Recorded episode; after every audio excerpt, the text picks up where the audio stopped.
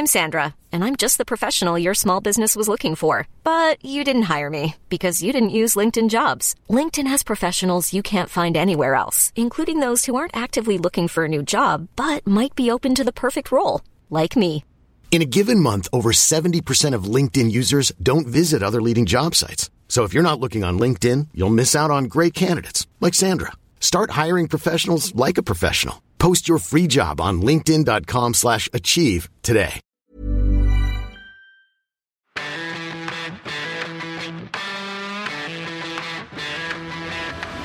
I'm Matt Davis. You're here with me in parts unknown as we continue our journey back in time to when WWE wasn't obsessed with getting Roman Reigns over. Here in the pod with me today, representing British pod style, the best pure striker in the history of Sky Sports News, it's Anton Tolui. Hello there. And the Glamazon, Carl Anka. Hardest part of the ring. and the conscience of parts unknown, Dr. Carrie Dunn. Hello. Um, we're going to have to rely on your conscience quite a bit when we talk about uh, this WrestleMania, I think. Um, so it's the 25th anniversary of WrestleMania. Well, not really, in WWE speak. Um, they do this with everything, and I just don't understand it. Why can't they just. I mean, is it that they can't count? Is it that they can't wait to say that this is the 25th anniversary of WrestleMania? Is it because they assume the majority of their public and consumers to be idiots, but you have to have had one to then have one anniversary. So 26 is the 25th anniversary. I mean, I got grade E in GCSE maths. I wasn't allowed to resit it because I'd bring the school's average down too much, and I was advised not to retake it at college, and I still managed to work that out. Yeah. Um, yeah, WWE don't like things that look complicated. They like round numbers, they like counting in fives, they like things that are neat and tidy, and they like to file off any rough edges. For example, understanding that a 25th anniversary would be WrestleMania 26. Right, before we get into our match by match breakdown, producer Ben, hit the damn music.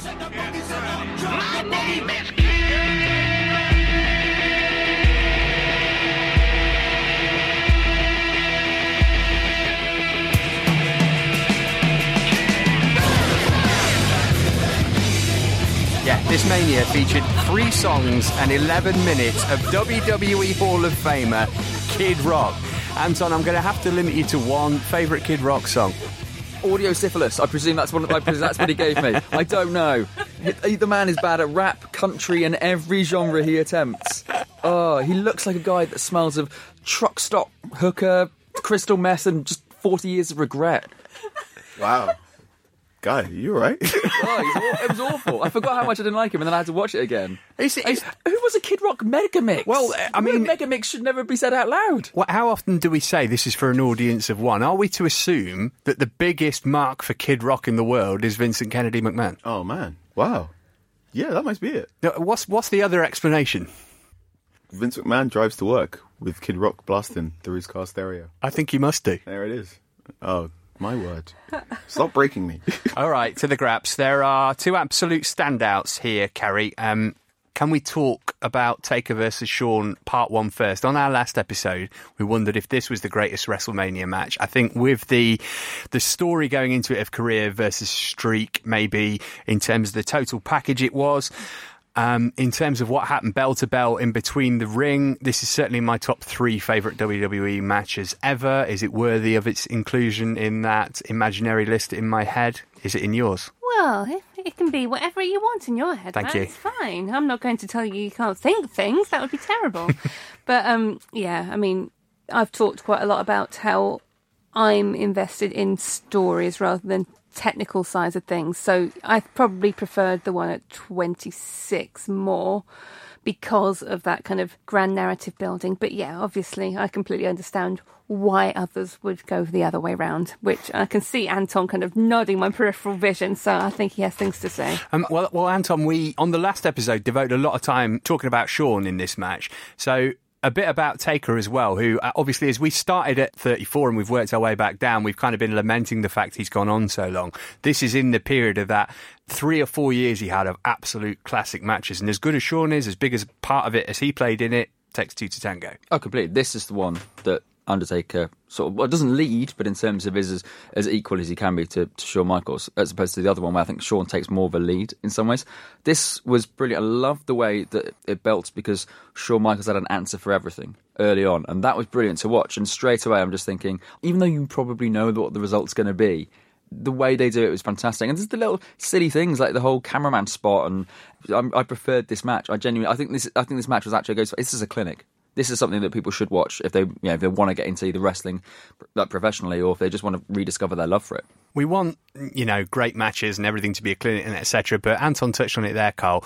When you get a bit of realistic drama in a botch, uh, as in this case, Jimmy Snuka's son Sim was dressed up as a cameraman. He was supposed to break Taker's fall when he dove outside the ring, and he wasn't in the right position to do so. Taker takes a horrible bump onto his head, and we all go. Ugh as as sort of horrible as that sounds, because you don't want people to hurt themselves, that definitely adds something when something like that happens in a match. Wrestling is at its best when you forget that it's predetermined. It's not fake. It's predetermined. Choreographed, as Ric Flair says. Yeah. Yes. Uh, wrestling's at its best when it's pushing up against the the, the barrier of reality. Something I've got down for the notes is this: you watch this match, Bray Wyatt was never going to be the next Undertaker. I'm sorry, I said it on a previous episode. No, no, no just simply from the entrance alone. Right? Uh, yeah, Bray, Bray's very good and will be good, and he's a world champion and a tag champion, and maybe a Grand Slam. But Undertaker is transcendent. A big man can't shouldn't shouldn't be able to move like that. A big man shouldn't be able to not only move like that in large movements, like how he can jump over the top rope to fall or kind of fall on Jimmy Snuka, but to understand the really small things like how to really slow down a snake eyes. Peak Taker is fantastic and really sells the fact that she's ethereal and weird. So you've got the many versions of Taker where some versions of Taker are I am undead. Some versions are oh I'm I'm like a cowboy, old time gunslinger, and some of them are you just think I'm undead because I'm that good at what I can do. You forget that I'm inhuman. You forget that I'm human. And this is the one where Shawn gets increasingly desperate and gets more and more reckless in trying to put down Undertaker. And eventually that's how it ends, where Shawn goes, I've just got to go all out and go for it. And Taker's like, nope, boom. Like you begin to understand intricacies about work rate and and, and the pauses in a wrestling match in this match, and and it's it's wonderful. It's the second best match in WrestleMania history. All right, well, stay tuned to our remaining episodes to find out which is the best match in WrestleMania history. One thing that really benefits this match, I think, is the fact that we've got JR um, commentating on it rather than Michael Cole or somebody else. At the start of the match, you often with Cole, you get so and so as an underdog, hence they win the match. JR uh, is trying to make a case that Shawn can win this game, and he says, okay, he retired Ric Flair last year, and he beat Bret Hart in an Iron Man match at WrestleMania. Ric Flair, Bret Hart, not a bad WrestleMania resume. That makes you buy into the fact that he could win it, and then he's got this line where it, right near the end where he says, um, tombstones, choke slams, last rides, and a kick out, and a kick out, and a kick out, and I've got goosebumps just thinking about that now. It's, it's, you can see why wrestlers in the past have said, I want JR calling my match, please. Oh, completely. I've, one of my notes I've got, there's nothing wrong with a veteran being a veteran. Because I think that's almost, and JR's the same. So in terms of, Shawn Michaels is so good in this match because he is so is so experienced in the ring and knows how to figure out Undertaker's moves. Undertaker is so good because he's just one of the greatest of all time and knows how to better him. JR makes it better because he's been doing this for years and years and years and knows, you know, how to how to be hyperbolic without being ridiculous and that's why this match is just wonderful. Yeah, he's he's hyperbolic without being ridiculous, but he does talk about pet coons and scalded dogs and um, educated feet and stuff, and we love him for it. Uh, we're going to go next to Money in the Bank. Competing this year, Christian, Finlay, Kane, Kofi Kingston, Natch, Mark Henry, MVP, Shelton, of course, and your winner, a relatively untattooed, long-haired CM Punk for the second year in a row. He would cash in the Money in the Bank on uh, Jeff Hardy and win the World Heavyweight Championship straight after Hardy had won the title from Edge in a ladder match shortly afterwards. But what was notable about this noted CM Punk fan, Carrie Dunn, is that the crowd were not happy for Punk to have won. Christian had just returned to the company. Everybody wanted Christian to win it. Um, I remember reading in Power Slam, shout out to Finn Martin, that he thinks that they should have called an audible earlier in the match and gone, okay, let's have Christian win it. Is that something that could possibly have happened, or because the the storylines are booked out so far in advance, that's that's never a possibility? Well, I think partly because the storyline's been booked out so far in advance, but I think with the already establishing about matches being choreographed. With a ladder match being that choreographed, I think that'd be quite difficult to call an audible in that. Um, and also, I just really like when punk pisses people off. It's just that is the best kind of punk. Actually, all the punks are the best kind of punks. I love, I miss CM Punk, guys. Oh, it's so sad. I, I, I disagree with that. No, not the punk thing. Love punk. Um, more the way the fact that actually Christian could have won a ladder match in the coolest way to ever win a ladder match in this because he's in the middle of the ring. The ladder swings. He then he then kicks it off the rope and goes back to the back to the center of the ring. If he just climbed the ladder, that would have been the, the best way to ever win a ladder match. Because he just there were two ways he should have just gone straight onto the mat, and because he's so good and he's so experienced and been doing this for years, that would have worked. They, they had a perfect ending to the match, and they and they and they and they you know, and they and they scripted it out, which is which is fine in terms of, but they could have easily called the audible because it was the finish was there. The idea that you can't change something involving money in the bank, which is a literal physical retcon of any storyline you want. Like the great thing about Money in the Bank is, oh, they're not really enjoying this main event feud. You briefcase now, change course immediately. Uh, we know Raw is written, very often written on the night of. Uh, I don't think WWE tries to plan stuff out more than two or three months because of injuries, because of problems, and, and because some the fans just sometimes won't take the teat. Um, but yeah, you, you could you could have definitely called it audible and have Christian win that. But we know what Vince McMahon thinks of Christian, don't we?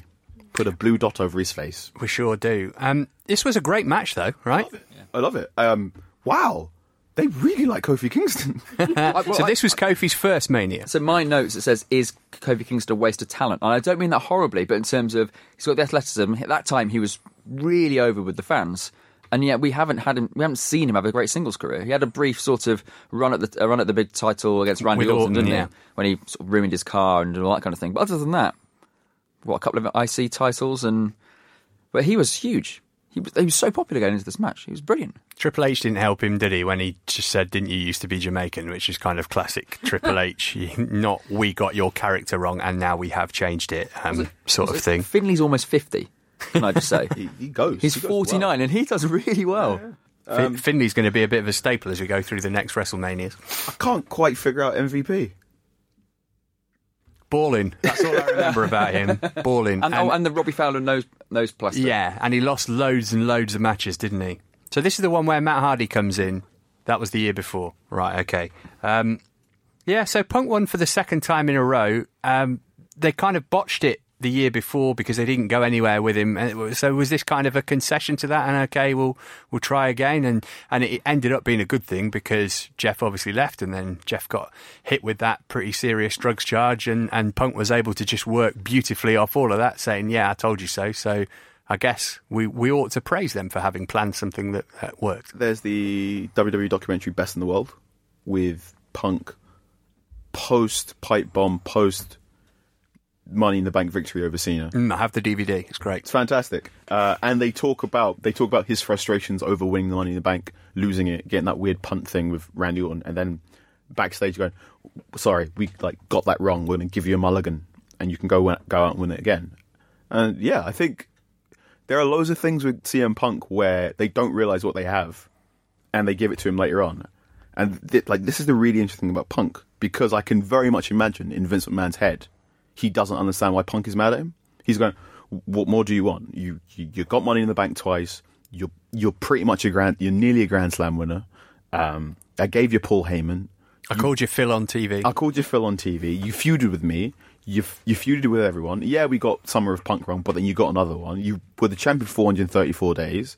You would have got, but you eventually would have got your WrestleMania thing. You got, you got your contract. You got your new music. Yeah, I gave you like in Vince's head, and we know we know Vince very much. If you work hard for Vince, Vince will reward you. And Vince said, I'm, I'm, I'm assuming he's going. This guy's done loads of hard work for me, and I've eventually given him everything he wanted. And even when I got it wrong, I gave him mulligans. And Punk is going, You gave me everything I wanted. Three months too late? Which is why maybe they'll get back together, but also they won't because when Vince leaves, Triple H is in there, and Triple H and CM Punk don't get along at all. So, Punk, go all in.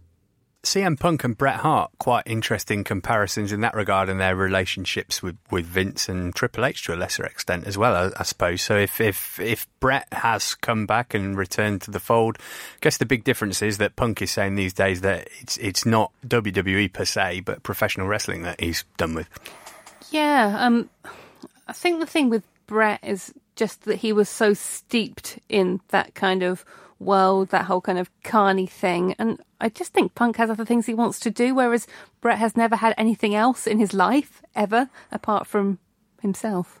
Also, Punk isn't a damaged man-child like Bret Hart. And I don't mean that. I don't, no, no, but, Right. but He's no, a but different no, kind of no, but- damaged man-child. Okay, fine, but he's got you know he's Yeah. got much more of a sort of support network around him, and he's and he's aware of you know previous struggles and that kind of thing. He's a lot more self-aware, I think, a lot more emotionally intelligent, shall we say, and a lot less vulnerable. But in the way Bret that Hart. we we've, we spoke on the last episode about Bret Hart being sort of self self obsessed and, and quite egotistical, Punk is that too, isn't he? He's just cooler.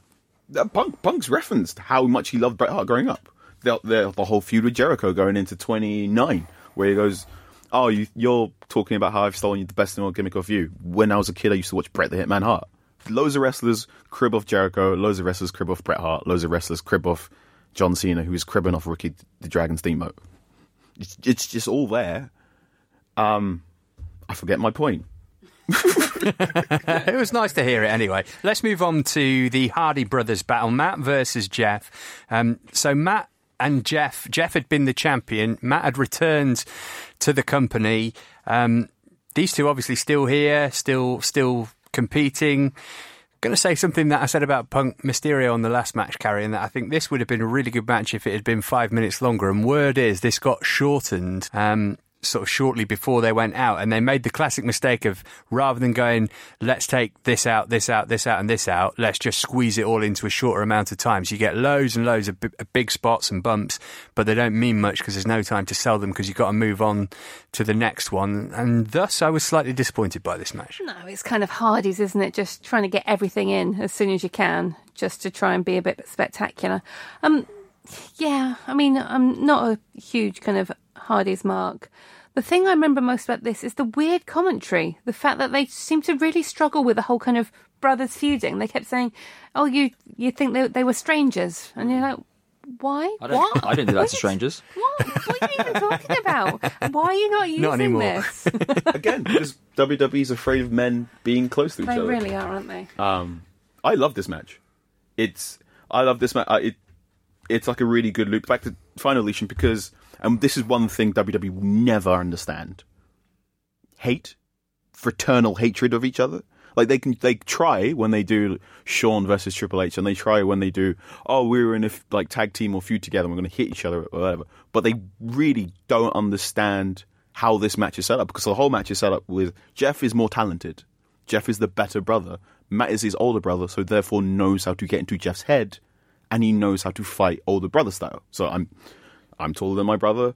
I can, I know, I've been fighting him for years. I know what to do to beat him, despite the fact that he is stronger than me. he doesn't, he doesn't know that yet. I've just revealed that.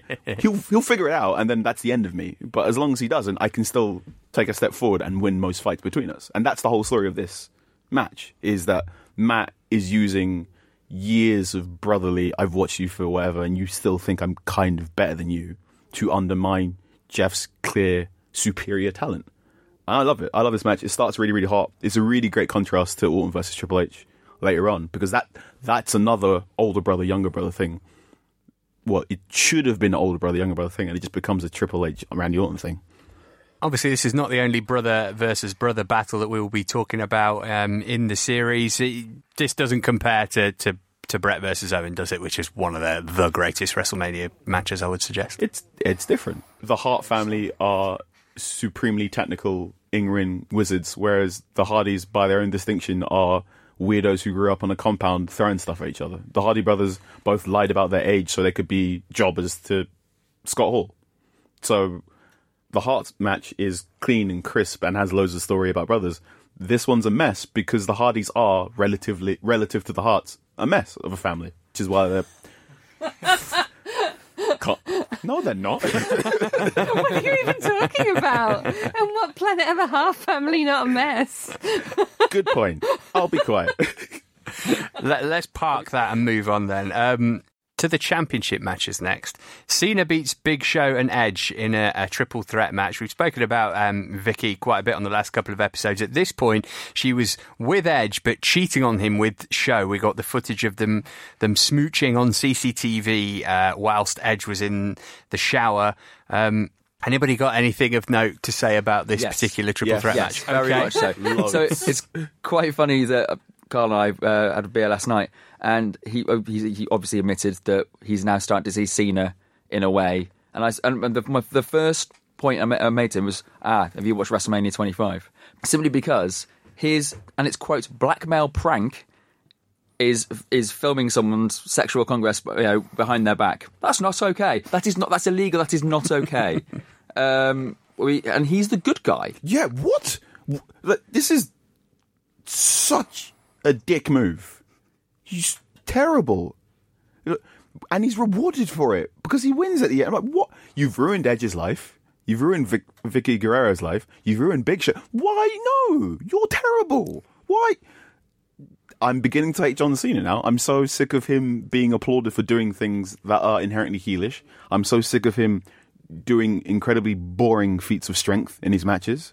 So he has those, oh, oh, look, you've powered through someone putting you in a hug. Look how strong John Cena is. Obviously, he's strong. He's got muscles on top of his shoulders. That's not surprising.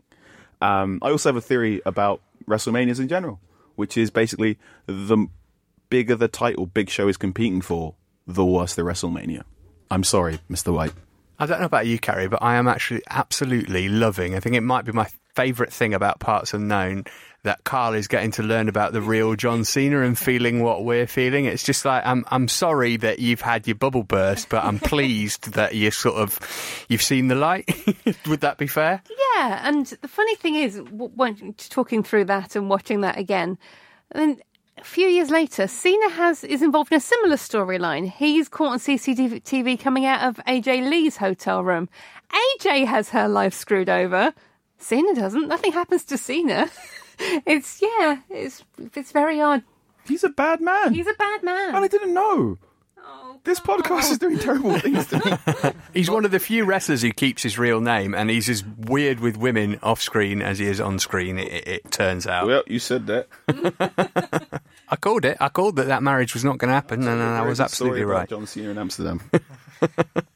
Um, can we go next to the other the other title match, which it's time for our weekly Randy Orton rant. Um, just the 25 minutes between he and Triple H. Um, Anton, I thought this was absolutely ludicrous that this match headlined. Uh, it was really tedious, and those in attendance clearly felt the same. I, I I could see where they were going with the build. I kind of got the build in terms of They hit us over the head with it, though, didn't they? Yeah. Like, like a McMahon family member. But this this kind of felt like the the worst. This felt like the, the last sort of we're gonna we're gonna push it to the extreme kind of feud. I can remember at WrestleMania in terms of the punts galore. We're gonna affect your family. I'm gonna hit your wife. I'm gonna you know uh, not really since then have we had that kind of ridiculousness over the top and actually exceptionally criminal activity in building built into a feud. And it's storytelling, and I don't necessarily mind it as long as you've got a good good guy and a bad guy neither of them were. They're, they're, they're both dicks for a start. So, so what do I want them to just beat the crap out of each other, like to a point where they they bleed? Well, they didn't do that. So, what was this match? Like, it was just two guys that don't like each other. Then go and fight in a car park at- behind the back of a pub. Like, why? Why? Never mind. Put it on the main event. I, that's. I just didn't get it. I didn't understand why I should care what happened in that ring. Yeah, I think that's right. And um, Why is this no DQ? and they kind of announced that really late, didn't Stop they? putting late if the champion is DQ'd, he loses the title things because it lets all the air out of the match. So that's the first half of uh, our look back at WrestleMania 25. Don't go anywhere though, because next we're going to be talking about Chris Jericho fighting some old men.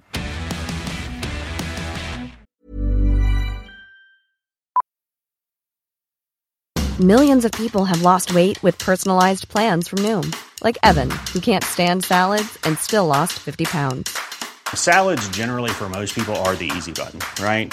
For me, that wasn't an option. I never really was a salad guy. That's just not who I am. But Noom worked for me. Get your personalized plan today at Noom.com. Real Noom user compensated to provide their story. In four weeks, the typical Noom user can expect to lose one to two pounds per week. Individual results may vary. Ryan Reynolds here from Mint Mobile. With the price of just about everything going up during inflation, we thought we'd bring our prices down. So to help us, we brought in a reverse auctioneer, which is apparently a thing. Mint Mobile unlimited premium wireless. Ready to get 30, 30, bit to get 30, bit to get 20, 20, 20, bit to get 20, 20, bit to get 15, 15, 15, 15 just 15 bucks a month. So, Give it a try at mintmobile.com slash switch. $45 upfront for three months plus taxes and fees. Promo rate for new customers for limited time. Unlimited more than 40 gigabytes per month. Slows. Full terms at mintmobile.com. Next up, we're going to be talking about Chris Jericho versus Roddy Piper, Jimmy Snuka, and Ricky Steamboat. The match that all came about because of the film The Wrestler, which was released this year. They wanted Mickey Rourke in a match. He didn't agree to be in a match, so he sat looking disinterested uh, from ringside and would eventually get involved in the finish. I think they also initially wanted Hulk Hogan to compete in this match rather than the three, which kind of would have made a little more sense in terms of storyline wise. Um, in terms of the actual match, Anton, um, it was kind of okay when Piper was in there. It was awful when Snuka was in there. And when Steamboat was in there, it looked like a sort of competitive four minute wrestling match. I actually really enjoyed this, and I felt bad for enjoying it. But then I thought, no, it's entertainment. I'm supposed to. It's fun, and I love the fact that it's Chris Jericho has got a point. Hall of Famers rarely retire gracefully. Go away, and we all kind of think that a lot of the time. So for them to sort of team up and fight, it's, it's silly, but it kind of made sense. And I just love the way that you know Rod, Rowdy Roddy Piper's so angry with even his own teammates. As soon as he gets in the ring, you're like, oh, that's fun, and he doesn't last very long, and then it's awkward. The next bound comes into the ring, and then how good is Steamboat? I mean, how good is Steamboat? So he obviously was in the ring for about five minutes, and he's he's just I mean, he's way into his fifties, mid fifties at this point, and he looks absolutely fantastic. And then on Raw the next night, he's so good that they draft him into a six man tag match. He wasn't supposed to, but because he did so well, and the fans loved it so much. But he was so good. Why did you need Flair? And then why, you know, why not just let Steamboat have his moment? And then so you bring out Flair, and then you bring out Mickey Rourke, who looks like what the skin of a lynx dragged over a skeleton, put in a Johnny Depp suit. So it was all really awkward. It kind of ruined it ruined Steamboat's moment. Who stole the show? Carl, why did we have Ric Flair here? Next week, we're going to go big on Ric Flair and his retirement match. Um, this is a year later, and he feels the need to take a ludicrous high back body drop at the end of the match to make it all about Flair. This was this was kind of a lead into what we'd get from him over the next few years of doing what Anton said, not going gracefully. Ric Flair doesn't do graceful. Ric Flair is a sledgehammer of subtlety, and for that I will love him. Uh, don't watch this match. If you want to talk about Ric Flair and you want to talk about Ricky Dragon Steamboat, get up your WWE network. You want to load up. It's 1989. Ricky Dragon Steamboat versus Ric Flair. Best two out of three. It's amazing. It's the one that ends with Terry Funk turning on Ric Flair. Um, and it is structured. It's for the NWA Gold Belt. Um, it is structured like a legitimate shoot fight. So you have judges. Uh, Terry Funk is one of three judges who have a st- scorecard, and as the match goes on, you keep getting reports about those two going on. Um, and it's amazing because Ricky and a lot of these wrestlers, Ricky, Piper, Flair, other person, their peak is all pre WWE. Really, their big stuff like Roddy Piper is amazing in the territories. It's an amazing promo where he legitimately cracks a beer bottle, a prop, not a fake one, over his head, and his head starts gushing, and he cuts a promo to camera about how he's going to go and just destroy his enemy next. You know, well, that's real. And Ricky the Dragon is proto Cena without the terrible Cena stuff. Like, you want you want good John Cena? Go watch Ricky the Dragon Steamboat from eighty five to eighty nine. Um, so don't watch this. Watch him at their peak. Is my advice. And this is again, I'm beginning to not like Jericho because he's not having great WrestleMania moments anymore. I'm sad. And he was floored by one punch um, by Mickey Rourke at the end. Before we move on, Carrie, I know that you are um, a huge Roddy Piper fan. So for anybody like myself who's not that familiar with his work, he, he was a bit before my time. What what can you? How would you sum up his career, his impact on the business? Oh, that's an interesting one. I remember someone once saying to me, if you like Dean Ambrose, you should also like Roddy Piper. And I wonder what Anton thought about that because I remember watching that and think and thinking of this being said to me. And yeah, Anton's I- looking app- appalled and disgusted. I am looking appalled and disgusted because Roddy was angry for no reason. Dean isn't. Dean's just snarls, and you know, there's there's no anger. That's that's the difference. That's what that's what Roddy did so well. That's why that's why they bring him back to just cut promos. yeah, yeah. Awful racist gimmick sometimes, but also Honestly, it's yeah. weird how he kind of played that as a joke. Some of the racially charged stuff he does is awful. There's the bit where he paints half of his body, and so he does one promo where he turns to one side and he's white and goes, "And I'm ready Piper," and then turns to his left and it's his face covered in blackface, pretending it's brown. He's brown. There's the, the like dozens of crimes he committed against the Guerrero family and uh, people of Latino heritage, of which he.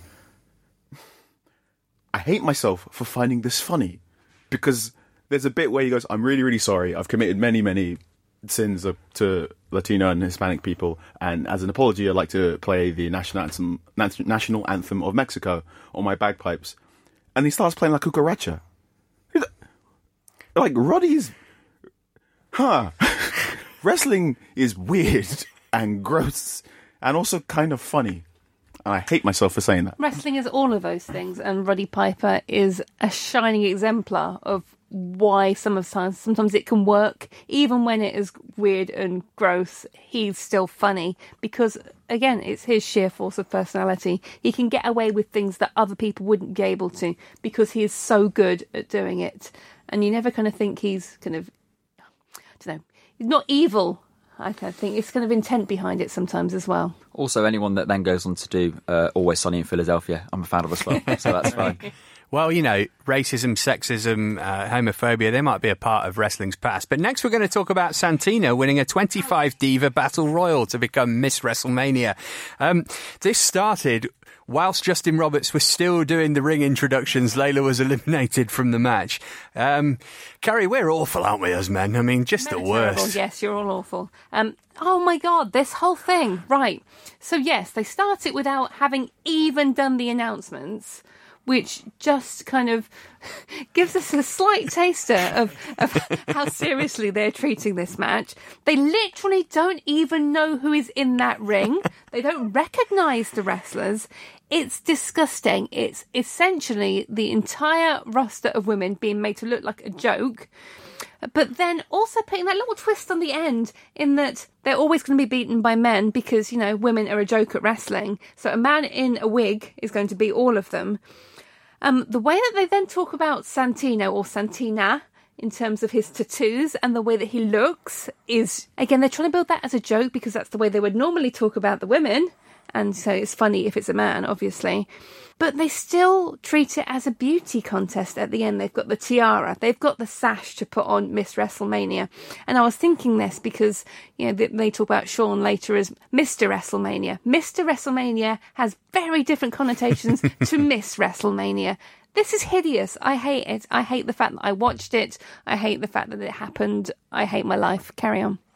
What's the joke here, Anton? That was a question I was asking. Is it is it cross dressing is funny? Women, aren't as good as men. Like what? What what were the, what were we supposed to be? Obviously, the announcers found it all hilarious, but I was like, obviously, quite offended by it. But I was trying to look at it and think they, they've written this with a point, and there's a joke in here somewhere, but I, I'm missing it. I think their point was look at what the women will do to get hold of this this sash. They'll do anything. They'll you know they'll they'll come down there and gyrate you know against a man that probably stinks of what Lynx Africa and tequila, and then come down and sort of you know you don't have to leave the top rope. You just have to get out of the ring. And they sort of push each other around and scrap a bit. Isn't it funny when they have a little scrap? What are they drunk and emotional?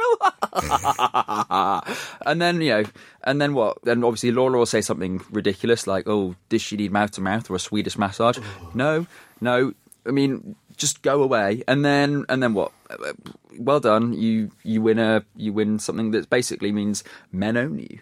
Kind of written across, going from shoulder down to waist. It's I don't know what the joke is. I think the joke is that women scrapping is funny, but I don't know. Yeah, Trish Stratus did the right thing when they asked her to appear in this, um, and she said no. Elsewhere on the card, Rey Mysterio, dressed as the Joker, retires JBL in 21 seconds. Um, it's okay, though. He goes on to have a glorious career as a, commentator and philanthropist.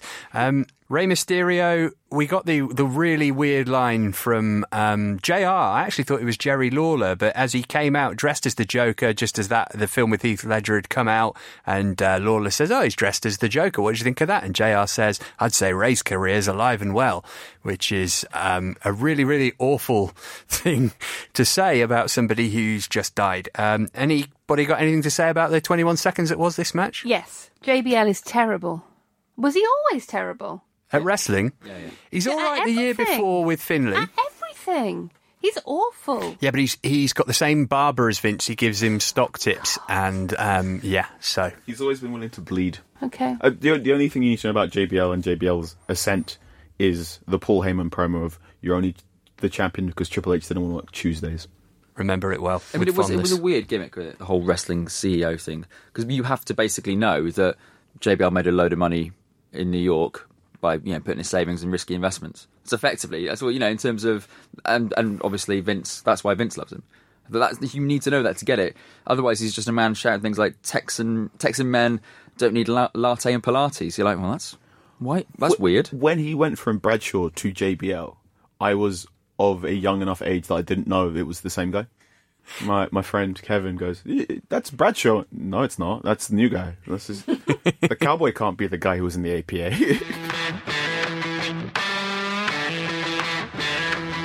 That's it in terms of matches. There are only eight on this card for uh, for a WrestleMania.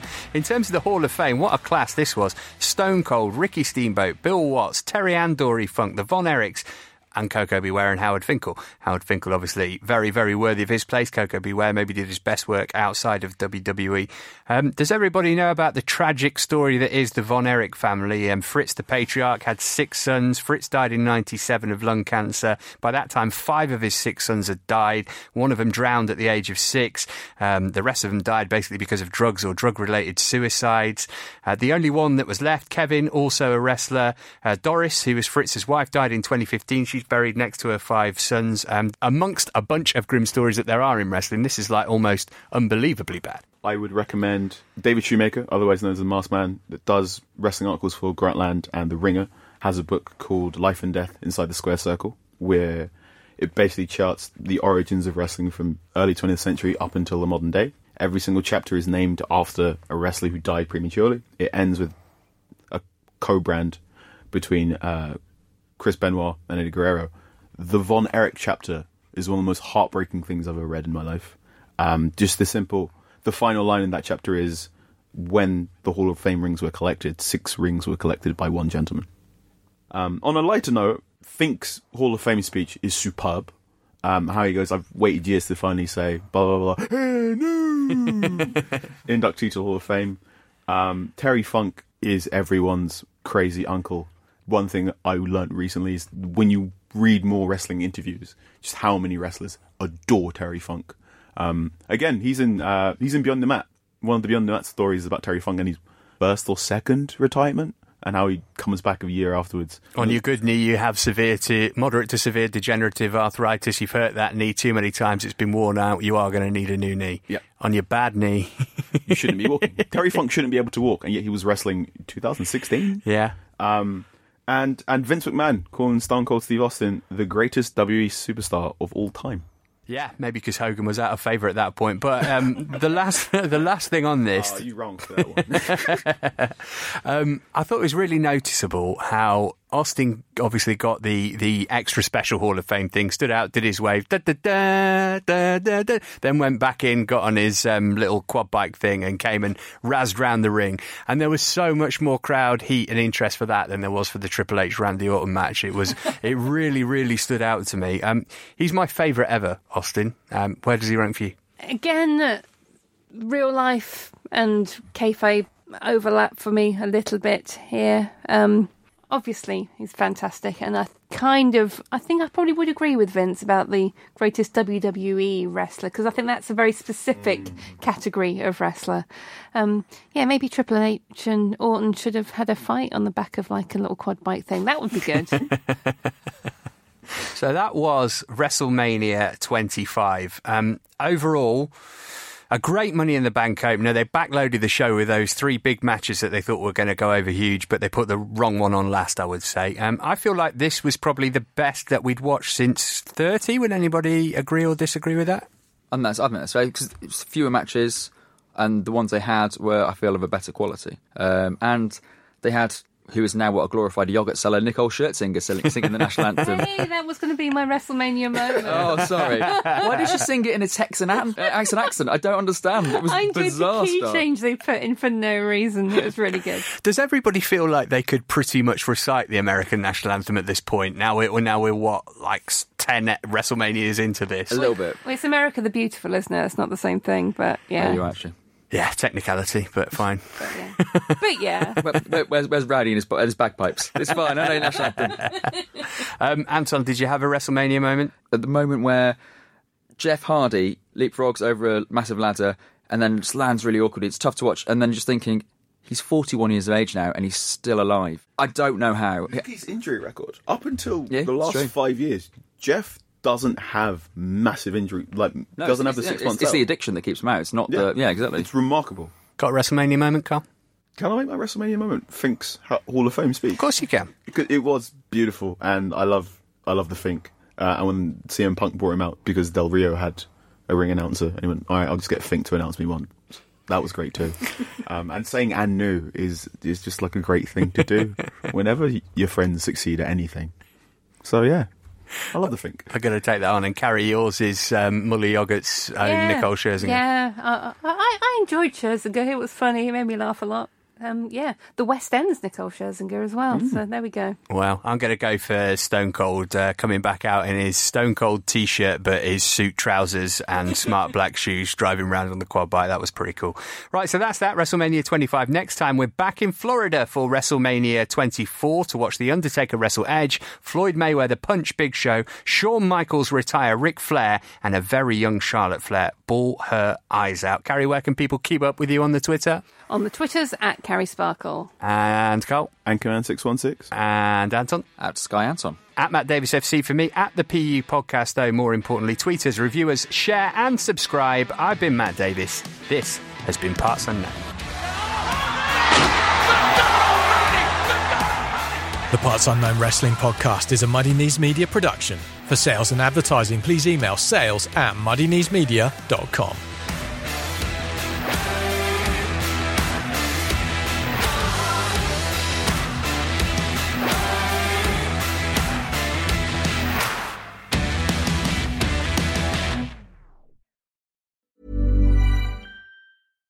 When you drive a vehicle so reliable it's backed by a 10 year, 100,000 mile limited warranty, you stop thinking about what you can't do and start doing what you never thought possible. Visit your local Kia dealer today to see what you're capable of in a vehicle that inspires confidence around every corner. Kia, movement that inspires. Call 800 333 4KIA for details. Always drive safely. Limited inventory available. Warranties include 10 year 100,000 mile powertrain and 5 year 60,000 mile basic. Warranties are limited. See retailer for details.